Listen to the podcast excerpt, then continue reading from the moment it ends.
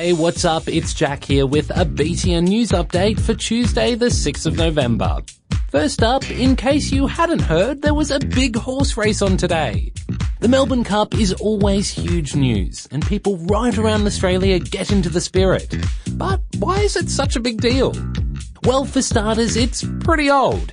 It was first held in 1861, before Australia was even a country.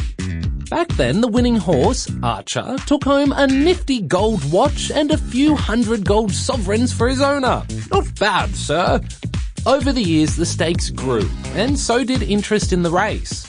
Many horses became household names thanks to the Melbourne Cup, from Phar Lap to Makybe Diva. Jockeys and trainers become famous, and these days the horse's owner takes home a $4 million prize. Again, not bad, sir. Or madam. But of course, not everyone is a fan of the Melbourne Cup. Some people reckon horse racing is cruel. Horses are sometimes badly injured or killed during Melbourne Cup. Plus, some people don't think it's right to celebrate an event that promotes gambling. But for people in the racing world, winning the Melbourne Cup is one of the best moments you can hope for. And this year, it was the team behind Cross Counter who were celebrating. His owner is from the UAE, but was ridden by South Australian Kerrin McEvoy, who was pretty stoked with the win. And for the other racers and the fans, there's always next year. There's some good news for Earth's protective ozone layer. It's finally healing, according to a new United Nations report.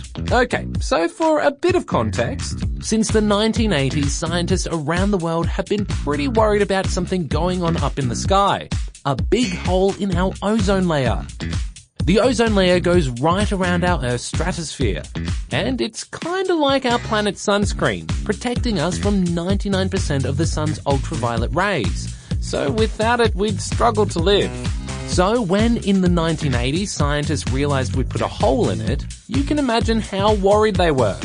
A man-made chemical called chlorofluorocarbon, or CFC, was eating away at the ozone layer. So we got to work ridding our world of CFCs, which were found in everything from spray cans to air conditioners. Today, scientists who've been keeping an eye on our ozone layer say it's now a bit smaller than they thought. If we'd done nothing and just left that mm. big old hole to keep growing, scientists say it would have been about 28 million kilometers in size. And now it's about 4 million Ks smaller than that. That might not sound like a huge gap, but it's a really good thing. To the Northern Territory now, where a great bilby hunt is going on. Indigenous rangers are tracking down the cute little critters to help researchers find out how many are left in the wild so they can be protected. But as you can imagine, tracking down a little marsupial in a big desert isn't the easiest task.